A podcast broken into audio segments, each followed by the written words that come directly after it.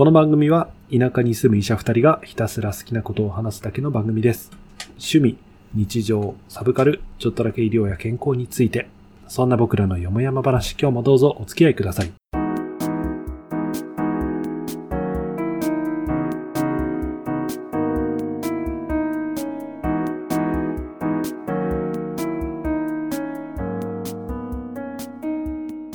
田舎ドクター1号のロンです。2号の監督です。はい、今日もよもやまのことを喋っていきたいと思います。ということで、2月2回目の収録でございます。あっという間に2月も終わる。毎月喋ってるけどね、うんこのあっという間説ね。ひどい話だよ。ねえ。あの、よく言うのが、1年1ヶ月1週間1日ってこう、時間が短くなることに体感の時間は長くなるっていうやつ言わない？ごめん、ちょっと今何言ってるかよくわからなかった。あーいやいや年齢を取るごとにってこと？えっ、と、ん？じゃなくてんじゃなくて、なんか1年ってあっという間だよねとかって言うじゃん。うん。でも、あの、格闘技の1秒とかってすげえ長いのよな。うんうん試合の時の残り3秒とかな。うん。うんなんかそういうこう、なんだろう、あの、生きてる時間と体感の時間ってずれてるよねっていう、あれ？これって結構当たり前の話じゃないのか？違うのか？あ、いや、なんか、その、最初ジャネの法則かと思って、じゃねの法則って何それ？あの、人生が、ん年齢が、あの、取れば取るほど、その1年の、その、体感時間が短くなるっていう、あー、あ、それじゃねの法則って言うんだ。らしい。へえ。まあ、それ、それに近いところはあるはあるんだけど、うん。そう。で一日って結構長く、こう、あっという間の時もあれば長い時もあるけど、うん。なんかこう、追われてる時の1時間って、とかなんかストレスのかかってる時の1時間って、うん。すごい長かったりするな、みたいな時もあったりさ。どっちなんだろうね。でも充実してる時の方がなんか、こう、長い時に感じる時もあるしさ。うん。なんか辛い時の方が長い時に感じる時もあるし。辛い時って体感時間長いよね。プレッシャーのかかってる時。まあまあまあ、その時にはね、確かにう。ん。お、俺は今、相対性理論になんか足を踏み入れてるんじゃないのか、もしかしてこれは。いや多分これ素人がね、あの、専門用語を使っちゃって痛いパターンになってるから気をつけた方が。やめろやめろやめろ。やめろ。あのね、生、辺生病法は怪我の怪我の元ですからね。元ですよ。そうね。はい。ということで、2月もやっていきたいと思います。で、えー、コメントを返そう。おうんと、あつひろさんから、あつひろさんとか言っちゃった。あつひろさんからね。うん。あつひろさんからコメントいただきました。えー今回は確定申告について、最近 FP3 級を受けたばかりですが、早くも覚えたことを忘れていました。お二人はマネーリテラシーが高そうで、言える範囲でいろいろ聞いてみたいと思いました。異曲の雑談を聞いてる雰囲気おすすめです。だって。いや、もう、ゲストで、じゃあ、マネーリテラシー高そうだって。褒め言葉だよね、これはね。うん、全然高くないけどね。高い。まあ、これも絶対基準ないからね。ないないない。えーなんか俺、高かったらもっと今頃もう人財産あったと思う。あ、あったねっていうか違う。さ、ここ最近ちゃんとやってるから、今やってなかった時期のなんか、こう、支出が痛すぎる。うん。うん。そうだね。ねいくら、ドブに捨てたか。100万単位で、いろいろなものに。そうだね。そうだね。溶かしてたからね、いろんな。そうそう。えー、まあそうだよね。まあ、マネーリテラシー高いのか低いのかはわかんないけど、まあ、少なくとも大学生の時のような使い方はしなくなったうんうんうんうんかな。衝動買いしなくなったなうん。あ、そうなの？うん、初回限定版の DVD 絶対買わなきゃみたいなのはなくなったな俺それよりもお前が古着屋に行ってきてなんかすごいゴミみたいなのいっぱい買ってきてる時の方がすごいと思う。あー、あったあった。いや、うん、あれも、あれもあれでマネーリテラシーいる問題なのかわなかんない。いや、無駄遣いの範囲で言ってるだけだけど。なんか安いからって言って、あれこれ着たっけみたいなのなんかすごい買ってきてた思い出があるんだけど。これどこで着るんだろうみたいな。古着好きだったんだよな、ねそう最近ね、わかりました。何が？古着をうん。ちぎっては投げ、ちぎっては投げをするよりも、うん。こう、上質な一枚をちゃんと持ってた方が、結果的にはパフォーマンスはいいっていう、ね、そ気づきました、私。ねそうだよね。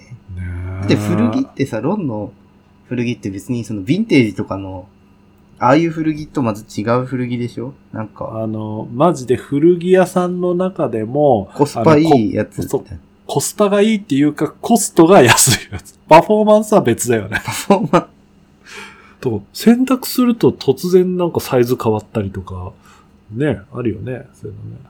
なんかやっぱ古着を楽しむなら楽しむなりにやっぱ手入れのスキルはないと、あ、そうそうそうそう、思う思う思もうないから、う。うん。あの、ハイテク医療とかを好き、すごい好きだよ。うんあの、洗っても縮まないセーターとか、アイロンがいらないワイシャツとか、うんやっぱりあの、古着も、うん。そうだ、古着も多分リテラシーなんだろうね、きっとね。まあね、衣類と、まあでもそう、衣類リテラシー。ーみたいな。それって多分、あの、古美術とか、古本とかと一緒で、うん。なんかそこのちゃんとケアができるとか、審美眼がちゃんとあるとかっていう人にとっては、ものすごい宝の山に見えるけど、そうじゃない人にとっては、ただのこう本だったり、うんうん。ただの壺だったりで済むみたいな。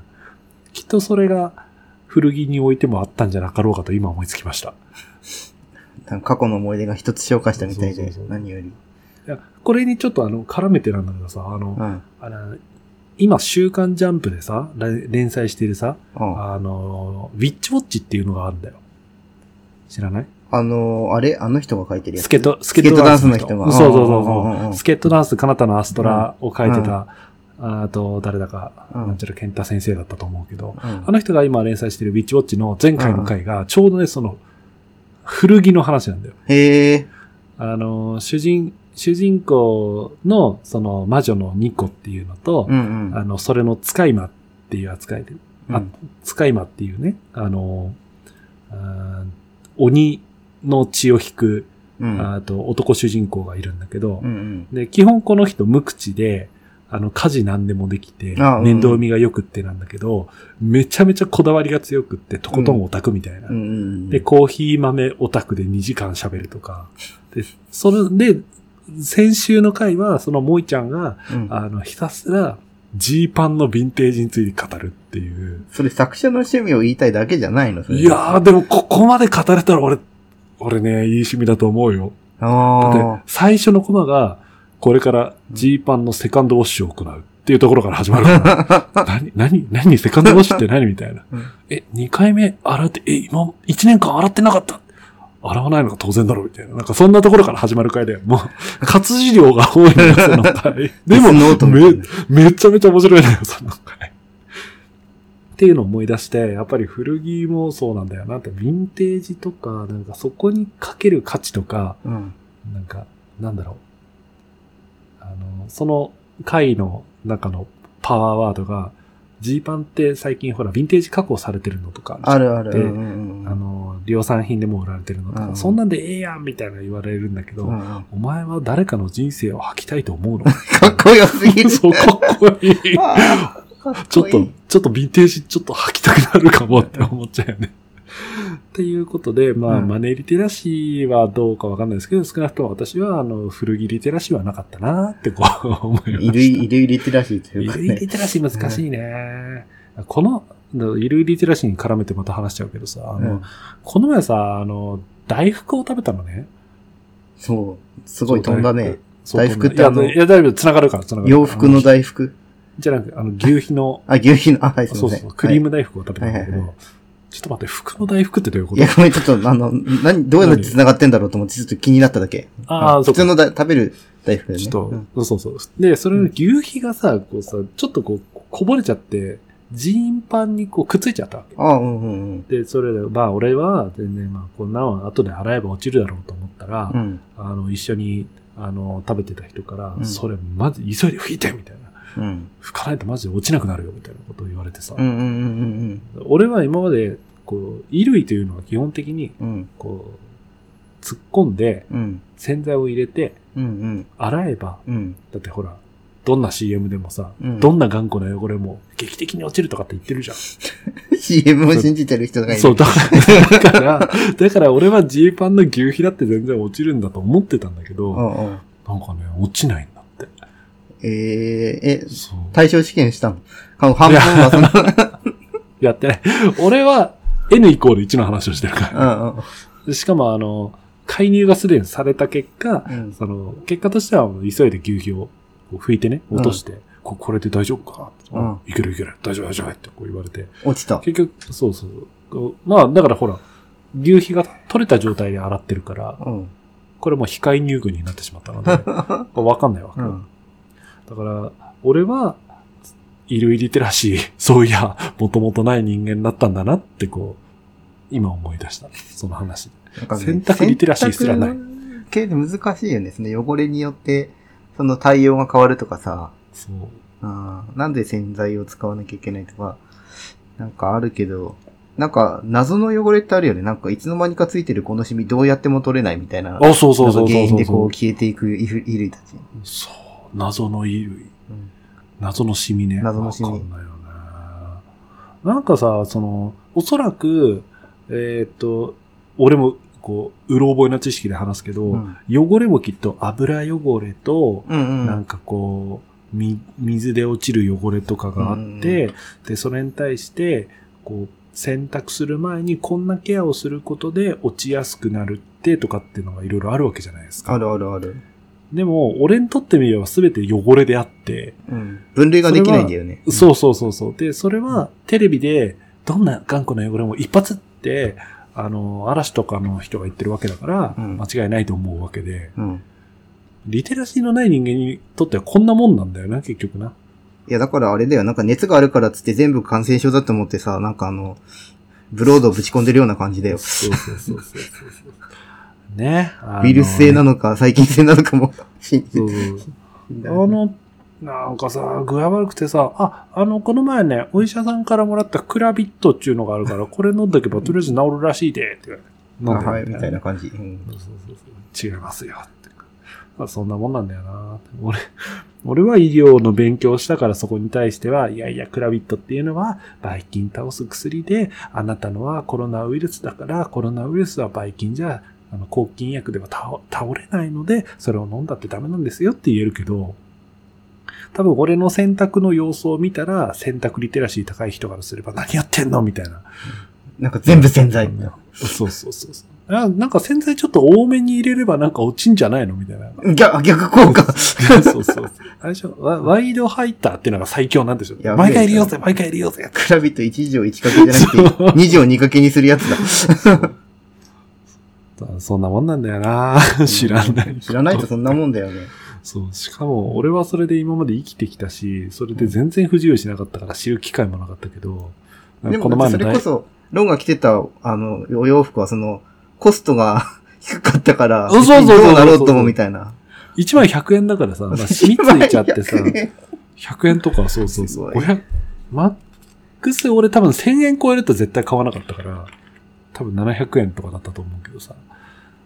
で、汚れちゃったりとか、あなんか飲み会で、なんか焼き鳥のタレがついたりとかして、あー気に入ってたのに、ポイッみたいな、そんなんだったかあなんか逆にもったいない生活だら。よね。ね GU より安い。700円。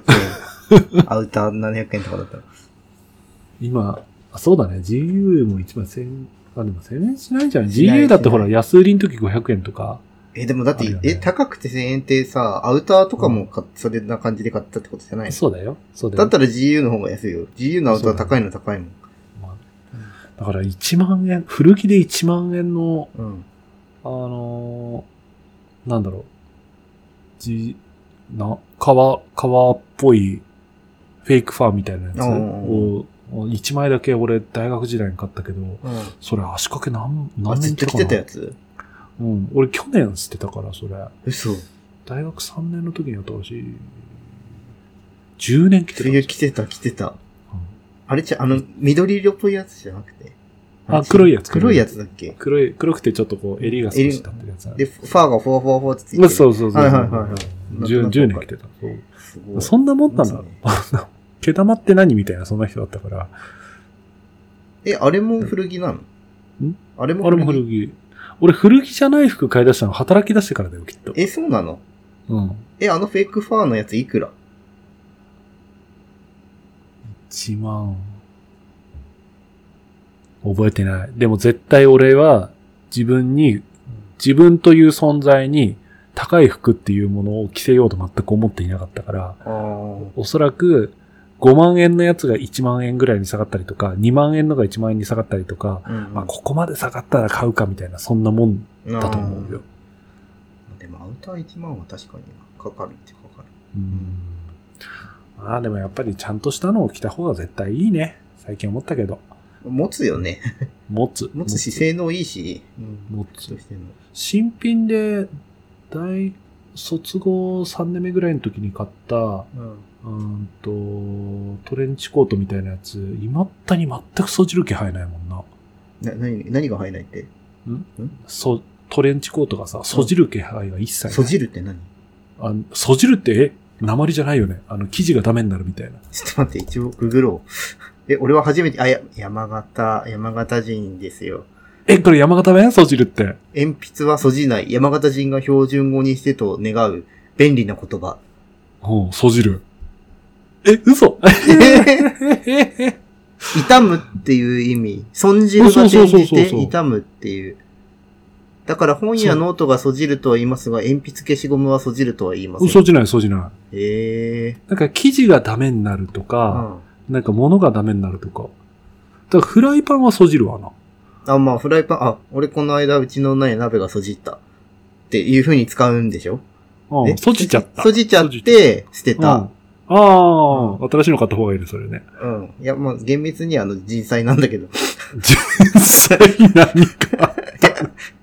なんかあの、ブレンダー？なんていうの？鍋に入れて。やるやつ使ってたらなんか鍋にあの、人情沙汰みたいなの切り傷が3、4本入ってて、さすがにテフロンうんちになるとは言っても怖いから捨てよっかっていう。そうだね。でもいいの？そのにそう ?20 年使った鍋だからもういいの。そじられた。そ、そじられたとは言う、言うかな。だってこれ自然にってことでしょ？大体。そじるってそうそうそう。自然劣化でそう。ええうわ監督とさ、うん。十、な、十何年以上さ、こうやって喋っててもさ、うん未だにこう、あれなんだね。こ 言葉の発見ってあるもんあるね。いや、だってそじるって今まであんま使ったことないよ、きっと。まあ確かにな、そじったって。そうそうそう、そじる。で、服の話とかあんましなかったもん。あ、まあね、確か俺に、ね。も興味なかったし、そんなに。監督、でもそこ、あれじゃないなんか、俺がずっと古着を着てる間の中で途中で監督なんかちゃんとしたのを買った方が早いとかうんぬんかんの言い出した時なかったっけあったっけうん、なんか、とりあえず、なんかお店の人が、こう、マネキンで着せてるのをワンセットそれでまとめて買った方が、あの、コーディネートを考えなくていいんだって言って、こそれ多分なんかの漫画の影響だよね、おそらく。ファッション系漫画を読んで、う、うん。多分もうそう、多分あれじゃないこう、なんかあれな気がする。モテる系の漫画にそんなことが書いてあった気がする。なんかなかったっけ？なんかオタクが恋愛する漫画みたいなのが。たわーなんか漫画、なんかあったぞ、でもなんかあったぞツー本みたいなや。つで、そうそう。あ、でも、なんかああ、ったあった。そんなの。40代から始める保健体育みたいなやつみたいなやつうんあったそんなやつだよね、あったね。でも当時ってその、で、なんていうの、ファッションのことを何も知らんかったから、うん。まあ実際その方がいいんだろうけどっていう。まあ、俺が一生懸命考えたコーディネートよりは、うん。店員さんが考えたコーディネートの方が間違いなく当たってるし、外れはないだろうしね。言うて今、どこまで興味ある？どこまで興味あるって言い方今はもうあのシンプルにさ、あの、うん。なんか YouTube とかの動画をたまに見たりとか、おー、あの勉強してる。でも漫画であるじゃん、今30代から、なんか、なんだっけ、服を着るならこんな風にって知らない？あ、知らなあの、ファッションの漫画があるんだけど、服を着るならこんな風にってヤングエースでやってるやつで、い。ん？ああ、漫画ね。漫画で。で、なんか元ネタがちゃんとあって、それはなんかうんどっかの、あの、お洋服屋さんでそういう、うーんと、安くておしゃれに見えるその服の着方っていうのを、こう、教えてくれてるところのネタを漫画化にしてるっていうやつなんだけど、俺よくユニクロの黒スキニーとかめっちゃ流行った時期うん、ああったたじゃん。なんかああいうのとかをちゃんと取り入れたり、まず、うんあのパンツはこれを買いましょうとか、デニム買うならこういうのを買いましょうとか、で、上は、、あの、あの、トップスはなんかこんな感じの方なのを買いましょうみたいなのがあって、そういうのを見て、でももうなんかでも最近はユニクロ GU だな。なんかついこの間まであの、買いに行ってたちょうどいい価格帯の、なんていうの、セレクトショップがあ手元にあったんだけど、あの、潰れちゃったから、うん結、局お洋服買う場所がなくなっちゃって、今はユニクロとか GU って感じ。でもなんかそこの方が、なんか逆にその、ファッションのコーディネートとか、結構みんないろいろブログとかに上げてたりするし、うん。なんか今はあとあの、なんかそういうコーディネートをなんかいっぱいこう上げてるようなアプリとかもあるし、なんかそんなの見てああ、なるほどね。私のファッションはあれですよ。基本年1回の福袋を起点に動いてますから、そこでうん大当たりすれば俺の服は結構変わるし、そこで大外れすればまた1年同じ服を着続けるみたいな、そんなスパですよ。自分で選びたくないの？自分で選ぶうんリテラシーがあるとお思いですいや、思いじゃないけど、なんかこういうのを着たいとか、こう、でもやっぱそれをえ選択するにはさ、自分がこうなりたいって、その服でやっぱり表現したいってなったらやっぱ勉強しないとできないんだなってことはよくわかった。うん、うんそうそう。勉強してないからね。うん。で、ほら、基本的にさ、日中スクラブじゃん、ずっと。うん。で、なんか、いろんな人と会う時にも基本スクラブじゃん。うん。あの、私服の価値がないわけよね。でもパジャマジェラピケじゃん。そう。パジャマは、まあ、い着心地がいいからジェラピケを着ています。いや、まバラバラ。あ、でもた、確かに、ナイトウェアとか、うん下着とか、そこら辺の方が若干こだわりはあるかもしれない。あーうん肌触りのいいものとか。ああと、俺はあの、腰をやらかして以降、軍勢の腹巻きを愛用してー。いるあとー。か、とかとか。確かにな。必要性の問題なのかもしれないね。それはねなんか見かけとかっていうよりもなんか肌触りとかの方が重要なのかもね。あ、そう、機能性になっちゃうよねね。唯一、うん唯一ね、俺の衣類のこだわり、靴だわ、靴。おうナイキのロイヤルコート。おうああ、なんかナイキ変わってるって言ってたよね。で、これだけ。入らないとかじゃなかったっけ？いや、あのね、まず、そうなのよ。まず、足がでけえから、靴が選びにくいっていうのがあるわけね。うん。うんしかも、いわゆるその、小人のとんがり系の足じゃなくて、うん。俺、ホビットの幅広足みたいな、そんな感じだから、あの、一応28.5センチなんだけどあ、で、かまあ、これでも一応でかい方じゃん。っ。うん。でも、それでも、こう、いわゆる流線形のこう細いタイプのやつだと入んないわけよ。あの、4E ってやつでしょ、いわゆる。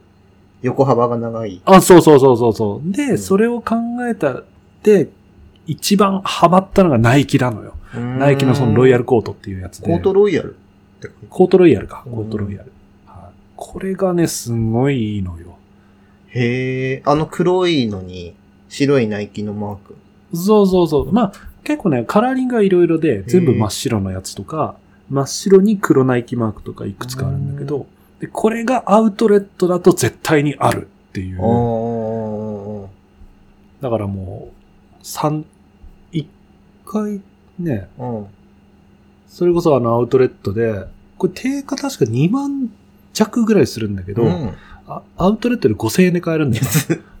すごくない？でももうそれで、まあ、ナイキだからまあか、あ、履いてみっかと思って履いたら入っちゃって、スポット。しかも全く小指が苦しくない。これだで、感動、そう、これだって言って、買いますって言って買ったら3年が履けたのよ。すごい。すごいよね。さすがなナイキと思って全然そこすり減らなくって、もう俺一生これ履くわと思ってさ。この前、こう、新しいうん。コートロイヤルを買ってきました。え、でも靴それ以外にもあるわけでしょ。全部それ？あー雪が降らない間はこれ。え、何か書き換えたりしないの？しない。ああ、そうなんだ。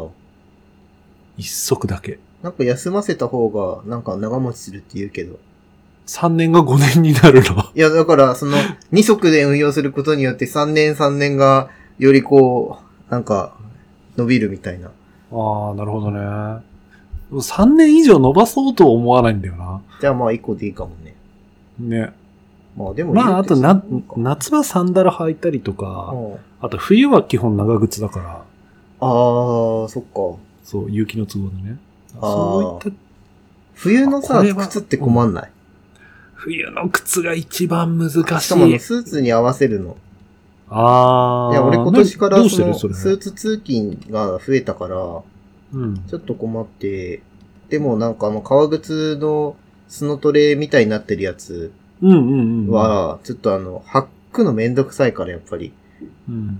結局サイドゴアブーツに収まった。ああ、ちょっとサイドフォーマコア。ってさう、んえっ、と、くるぶし丈よりもうちょっと上ぐらいまで、そうそうそう。で、なんかあの、脇がゴムだから、その伸びるっていう感じですごい履きやすい。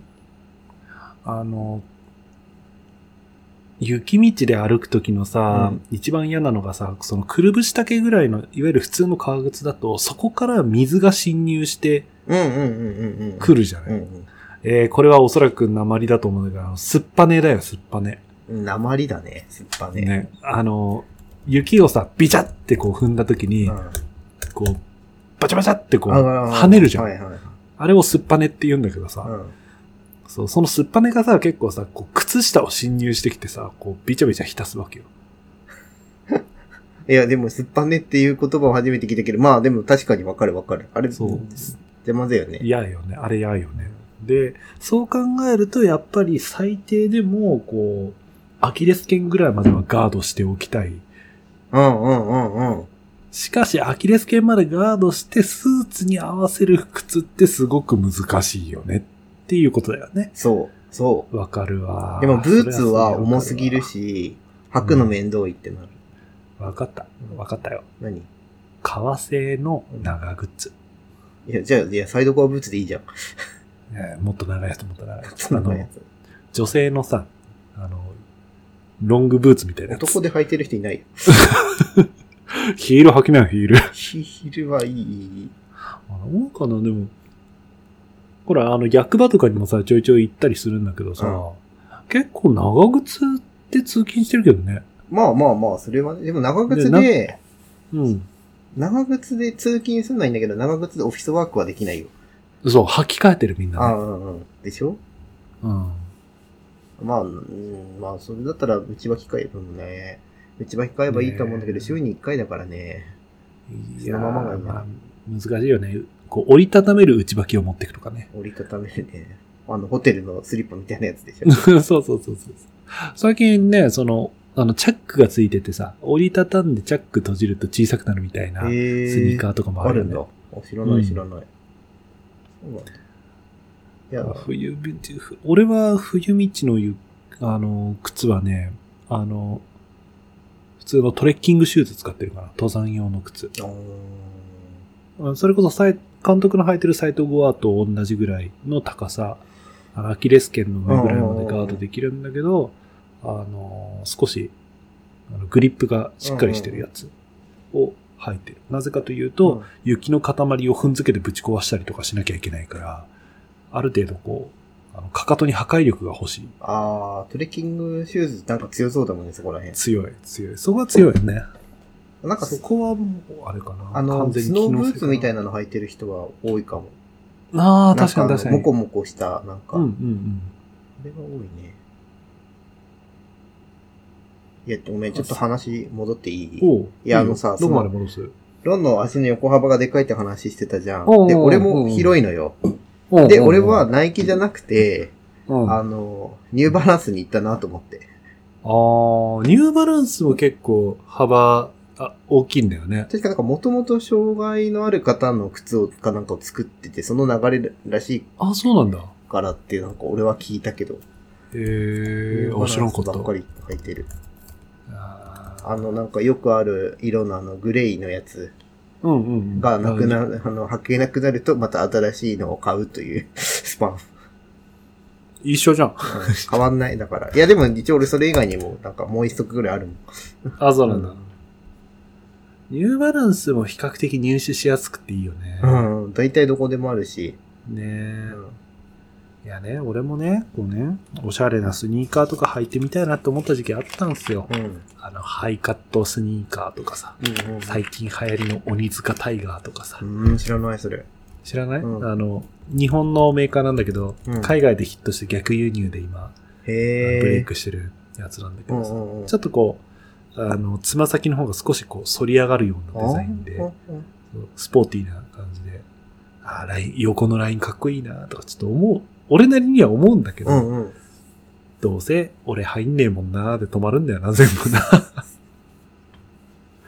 入んないのはね。まあ、入る。まあ、そんなこと言ったら俺も体型があれだから服とか入んない服いっぱいあるから、こうね、ね入んないしなこーで。ここら辺やっぱね、オンラインで買い切れないところはそこなんだよね。なんかロックオンドとか返せるんじゃなかったっけ？返す手間がめんどくさくない？うん、めんどくさかった。で、うん。サイズ交換でなんとかなればいいんだけど、一番最初に頼んだサイズが思いっきり外れてると、これもう一回交換して外れる可能性あるなって結局これ返品しちゃった。うんあれ、監督にゾゾマットの話って俺したっけ？してない。何それ？ゾゾマット、だからさ、あの、足がさ、ちょっと特殊な形をしてるから、うん。ゾゾマットだったらいけるんじゃないって思いついたわ。うんうんうん。あの、ゾゾマットってあの、ゾゾタウンがやってる、うんあの、紙一枚。の上にうん足を置いて、スマホでパシャパシャ撮るとサイズ測定をしてくれて、それに、あの、合った靴をアプリが提案してくれるってやつ。すごいね。そう。で、確かにサイズ計測はバッチリだった。うんうんうん。28.5で幅広で出まして、うんあなたにおすすめの靴はこれですよ、みたいな。お、ええやんと思って。で、試しに買ってみようと思ってうん、買ってみたわけ。うん。で、届いたらさ、俺の足の半分ぐらいのサイズ届いてさ、え、どういうこと？えっと、靴って、センチだけじゃなくて、インチの時あるじゃん。あうんうんうんうん。とか、10インチとか M とか L とかあるじゃん。いろんなサイズ幅あるじゃん。うんで、俺の足の幅でうん。L っていうので提案してるんだと思ったら、なんか機械の方で勘違いして、同じ L の子供用のやつを送ってきて、それはだって向こうのシステムのあれでしょ。うん、だからさ、なんかそこら辺もちゃんと見抜いて使わないといけないんだったらそこまでめんどくさいことしなくていいやん。いや、それはなんかあの、潜在顧客を逃しただけの話に聞こえる。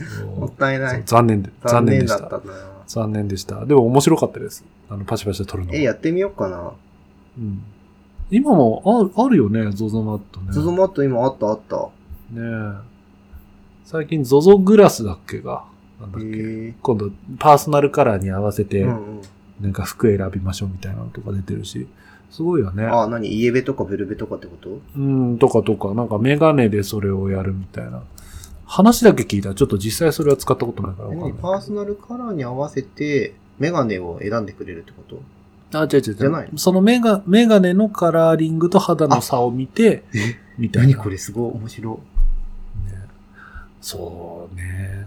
ここから全く俺予備知識なしで話すけど、い。あの、パーソナルカラーっていうやつは最近人気なのは分かりました。俺ブルベサマーだよ。はー、何ですか、その、な、何？放出系とか。放出系念念能。力者。そう、最初うん。水見式でカラーリングを決めるんでそうしょ。そうそう。お前はスプリングだな。葉っぱ枯れたりすると、お前は特質系だってこのまがまがしいオーラ服を着せてはならぬとかなるかもしれない。まさか、イエベオータムだとは。そんな感じだよ。イエベオータムの人、そんな、お結構いるから。あ、そうなんですか。わかイエベオりませんータムってあん。ごめん。イエベオ、ごめん。俺自分のとこしか知らない。イエベの方は、あ、イエベオータムあった。えーそもそも、その、えっ、と、なんちゃらベっていうのは、うん。カラー、ベースカラーを指してるんでしょ？ブルーかイエローかみたいな話でしょ？あ、ブルーかイエローしかないのブルベかイエベが基本の。ブラックとかグリーン、ね、いや、ないないないない。やっぱり基本5色から始まるんじゃないですか。いや だからさ、あの、ポケモンのやりすぎだと思うの、そういう属性を。それはマジック・ザ・ギャザリング白と黒と緑と赤と。で、あと俺、その青多色系でゴールドがあるんでし俺、ょ。青デッキだった気がする。青黒。あ俺は、俺は緑赤だ。緑赤？ああ、なんか。う性格、ん性格っぽいでしょうん。ぽいぽいぽい。とりあえず火力で押していく感じ。そうそう。で、で、うちの弟の黒青でボコボコにこうされるっていうのをね、確やかってました。で、違うのね。イエローかブルーしかないに。基。本イエローかブルー。え、なんかその色白か、ちょっとジグロっぽい感じかっていうか、勝手なイメージ。に、ちょっとそのそれそれぞれ微妙にこそれ、う、パターン。イエローとブラウンじゃないの？いや、俺に言われてもわかんない。俺もだって詳しくないもん、そんなに。この予備知予備識知識ないのになんでこのテーマでかな会話しようと思ったかだよね。いや、だから最初にさ、一回、その枕言葉言われたじゃん。予備知識ないいやけどっていや、じゃんまあわかるけど、え、で、うん。えっと、ブルーとイエローうでん二分割して、うんそれで、えーっと、それぞれ、うん、こうなんか、ブルベはなんかサマーとウィンターで、うんイエベはスプリングとオータムで分かれてて、あー、あ、そうなんだ。って感じだった。今ちょっとカンペ見た。で、俺はブルベサマーだから、なんかあの、くすみ系っていうかなんか薄いパステル系とかがあって、なんかあの、がっつりした、あの、色とかだと顔が負けちゃうんだって。あーあってことは、人間は4分割されるってこと？色によってねブル。ーベサマー？ブルーベうんスプリング、うんイエロー、イエベブルベサマー、ブルベウィンタブルーベウィンター、イエベオータム、イイエエベスプリングベスプリングって。なんか血液型占いみたいだね、それねー。。でもなんか血液型は、まあ、あれで性格を判断することに関してはいいか悪いかはまだ別として、でも血液型が間違ったら輸血したら死ぬからさ、まあね。まあそれぐらいのあれはある。わかんない。だパーソナルカラーの違う服着てたら人間死ぬかもえ、しれない。死ぬの？え、でもなんかうさ、わ俺ブルベなのにがーまあ、言いたいことはわかる確かに浮浮く、顔は。やめ顔の色やめて、そんな、そんなギラギラしたのややめて、私、ブルベ様なんでやめてください。みたいなそういう肌にはなんないけど、なんか違和感がある感じ。なんか俺色合いが好きで、なんかね、持ってたんだよね。キャメル色のなんか G ジャン持ってたんだけど、なんかすごいなんか違和感あって結局型だけで着なかったんだけど、あの、うん全然合わない色にキャメル入ってて、すごい納得した。なあ、なるほど。だからなんか服買う前にしとけばよかったなってちょっと思った。うんうんうんこれっていつからあんだろうね。えわかんないん最近よく聞くようになったけど。最近つってもおじさんたちの最近だからちょっとわかんないけど。ああ、出た。あの、年月は早いですからね。でもなんか、10年前にあったっけっていうイメージではある。うーん、そうだなぁ10年前も言ってたのかなこんなことみたいな。なんか大学時代の時にこのパーソナルカラーとかってあんまり、なんか、聞かなかったなここ4、5年な気すっけどなぁえー、でもそう、あ俺の、俺どこなんだろやっぱイエベのなんかどっちかだと思うよ。なんとなく。うなあ、そうなの？うんなんかジグロっぽい感じだし。あ、まあ、ジグロだね、確かに。イエベなのかな。でもなんか、あーなんかそう、あ、予備知識がないから全然答えがわかんない。でもなんかね、あの、面白いよ、わかるとなんか。あ、こういう色合うんだ、みたいな。えー、ちょっとファッションの選び方が変わるかな。でもやっぱり、なんだろうね、なんか、こう継続して自分が着たい服を着ることがいいっていう価値観にならないとさ、やっぱ続かないよね。あ、まあそうね、そうね。え、ちょっと待って、ちょっと待って、それ考えたらさ、スクラブの色とかってうんさ、マジ合わない色とかあったけど、そういうことか。いや、そういうことじゃないの。あれは別にだってキャラがどうだから合わないとかじゃないじゃない。あ、そういうことか。いやさ、あのーよくさ、うんドラマとかでうさ、ん。あの、みんなが着てるカラーリングとかあるわけよね。なんだっけな何年か前に、うん。レジデントっていううん。医療ドラマがあって、うん。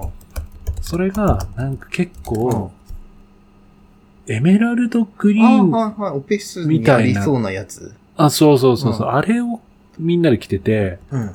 で、おお、かっけえなと思ってさ、頼んでみたわけよ。うんうん。したらさ、お見事に合わなくってさ、ああ、なんか合わなそうん、これはきっとあれなんだね。俺が、なんかこう、あの、キャラ的にこういうのじゃないよね、みたいなのではなくて、パーソナルカワーが合わないから、俺は違和感を感じたんだね、きっとね。多分多分。なんかパッとね、へーその色、本当にそうかわかんないけど、うん。あでもな、どっちにも緑入ってるからな。ちょっと、なんとも言えんけど。なんか、でもよくあんのはさ、なんか色白の人が黒いスクラブ着るとさ、すごい顔色悪く見えるじゃん。うんうんうん。なんかあんな感じ。なるほどね。俺が基本なんかくすんでるっぽい、あの、紺色とか青色のスクラブしか選んでないのはそういうことなのかな？でもお前、青、青、青のかな？わかんない。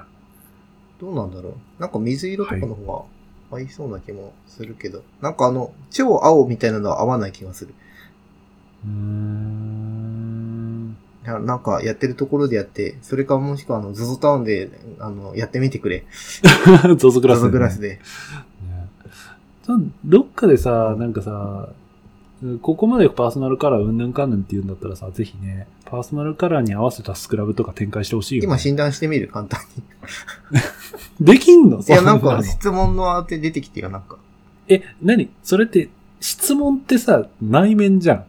いや、内面じゃなくてなんだろう、その、例えば、例えばね、一面、一問目は、えっ、と、うん。普段から顔に赤みが出る、または鼻の上だけ赤くなる。ああ、オッケーオッケー。ちょっとやってみよう。えっ、ー、と、もう一回。普段から顔に赤みが出る、または鼻の上だけ赤くなる。赤くはないんじゃない座ってるだけでは顔が全く赤くはならない。のなんないんじゃないの？じゃあ B? うん。えっ、と、目の印象は優しい感じでなく、人の色、瞳の色が強く、濃く強めで目力があると言われる。イエスだな。これはイイエスかエスイエス。よく使うネクタイの柄は、コントラストのある二目のストライプ、無地か小さなドット。まず、ネクタイを使わないんだけど、その二択だったら無地かドットじゃないかな。えっ、と、朝髭剃ったのに昼過ぎには髭の跡が濃く感じる。ある。イエスだな。子供の頃日に焼けるとそのまま黒くならずすぐに赤くなってしまう。あー、赤くはなんなかったかな。黒くなる黒くなる黒くなる。うんえっ、と、瞳の色が明るい茶色ではなくソフトブラックである。どっちや？ちょっとごめん、俺もカメラで見えん。ちょっと俺のウェウェブカメラのせ、あ、ダメだ。ウェブカメラの性能が悪すぎて。黒く見える。えー、黒く見えるけどね。でも茶色かな。茶色にしとく？茶色にしとこ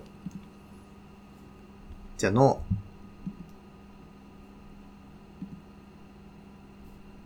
どうなった？あ、出た。スプリングタイプだって。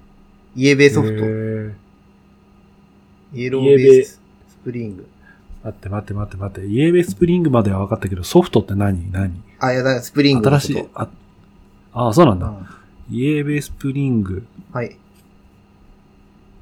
こんな色が合うらしいよ。よ。強くない？結構。いや、強いよ。結構原色っぽい感じですね原色っぽい感じ。あと、スクラブの色で。ーの、うーん。いや、面白いですね。今、監督があの、スあの、スプリングの人が着たらいいよっていう服の一覧を見せてくれてるけど、一枚も見たことないかもしれない。ねえ。あーまあ、一個だけ、あの、メガネは細身のライトフレームがいいでしょうっていうのは、これは確かに合ってるかもね。確かにね。太めのフレーム使ってた時と比べると、今、すんごい細いフレーム使ってるけど、こっちの方が確かに。評判いいもんな。へえ。いや、面白いね。全然、ロンが持ってる服じゃないもんね、確かにこれ。全くないね。全くない。むしろ俺拒否する色合いだね、これ。でも多分着慣れてないっていうのはあるんじゃないの？ああ、ってことは俺こういう色を着たら実は似合うかもしれ。ないってこでもな確かに紫はいけるような気がする。とあまあ紫はね。へえ、ありがとうございます。面白いですね。面白いよね。まあ、いつまで続くか。面白いものは面白い。でも、いつまで続くかはわからないっていうね。これもさ、なんかさ、ほら、塩顔、醤油顔みたいなのがさ、一時期さ、うん昔はこう醤油がは流行ったのが、うん今はソースがうんたらみたいな。そう、うんぬんかんぬんとか変わるように、これもきっとなんかあるよね。まあ、きっとね。そうそうそう。ブルベに合わせるのが、いい時代から、あえて、こう、外しの色の方がいいとかさ、なんか、あ、でもなんかそういうのはさ、あの、朝のラビットとかでなんかやってる。やってんだ。面積がこうでぐらいだから OK みたいな。ああーみたいな。ブカティ。すごいよな。確かこういうさ、ファッションのさ、あの、流行りカラーとかってさ、もう何年先って決まってるんだよね、確かね。うんうんうんうんいや、面白いなだからなんかトレンドの色を入れとくといいとかだけど、もうね、そこまでね、できんから、なんかそれはもう全然諦めてんだけど。でもなんか、ともかく、なんか、うん、流行を追うのではなくて、少なくとも嫌悪感を抱かれなうんい、清潔さのあるラインで、うんそんなに外さないところ。うんうんうん。で、なんか自分で似合ってればいいよね、それが。ああ、そうそう。そして自分が納得するところっていうね。そうね。そう考えるとね、この服いいなとか、この靴いいなとかって思うものが、うーんと、無難に着れるかっていうとまた別の話なんだよな。うんうんうんうんうん仮面ライダーのさ、うん。うん服とかあるわけよ。どういうこと？仮面ライダーになれちゃう服ってこと？あーと、そ、あその、なんていうの、あの、着れるパジャマデラックスとかそういうのじゃなくて、あの、仮面ライダー、過去の仮面ライダーをモチーフにしたスニーカーとか、ああ。うちにもある、そんなの。あの、違うよ、あの、あれだよ。あの、ビリビリのテープでそのところに仮面ライダーがキックしていやいやうんで、ちゃんとしたやつでしょ。でそうそう、うんあの、仮面ライダーフォーゼっていう宇宙うがん。テーマの仮面ライダーがいたんだけど、それは、あの、その、白、ほとんど真っ白のライダーなんだよ。だから、白に、こう、フォーゼのこう、赤いラインが、んその、靴紐のサイドのところバッとこうやってて、うんで、足の、足裏のところが、その月う面ん。をモチーフにしたボコボコのやつ。だから、フォーゼが月にこう、足を踏み入れたみたいな、そんな感じのデザイン作ってるとか、なんかそういう結構凝った造形のブランドがあってさ、うんうんうん仮面ライダーオタク的にはめちゃめちゃ好きなんだけど、これが履けるかとか、日常で使えるかっていうと全然別な話っうんていうことだよね。もったいないのもあるし、ちょっとは履きづらい。でもわかんないよね、ここまで行くと。なんか、あ、これ、あの、ライダーのやつでしょって言われない気はする。うん。変身っていうブランドなんだけど、そう、かっこいいよね。なんか、でも分かる。る人には分かるみたいな。俺さ、なんかあの、友達からさ、あの、エヴァのさ、初号機をモチーフにした、あの、ちゃんとしたスニーカーをもらったんだけどさ、おおあ、あー、なんかブラだけのやつね。あ、見たことある、見たことあるなんか。2、3万するらしいんだけど、うんあ。の、履けないまま、今、死蔵されてあって、うん。すごい困っている。なんか、それは飾るもんなんじゃない？飾るもんなんかなうん。飾ったらいいのかなうん。スニーカーはなんか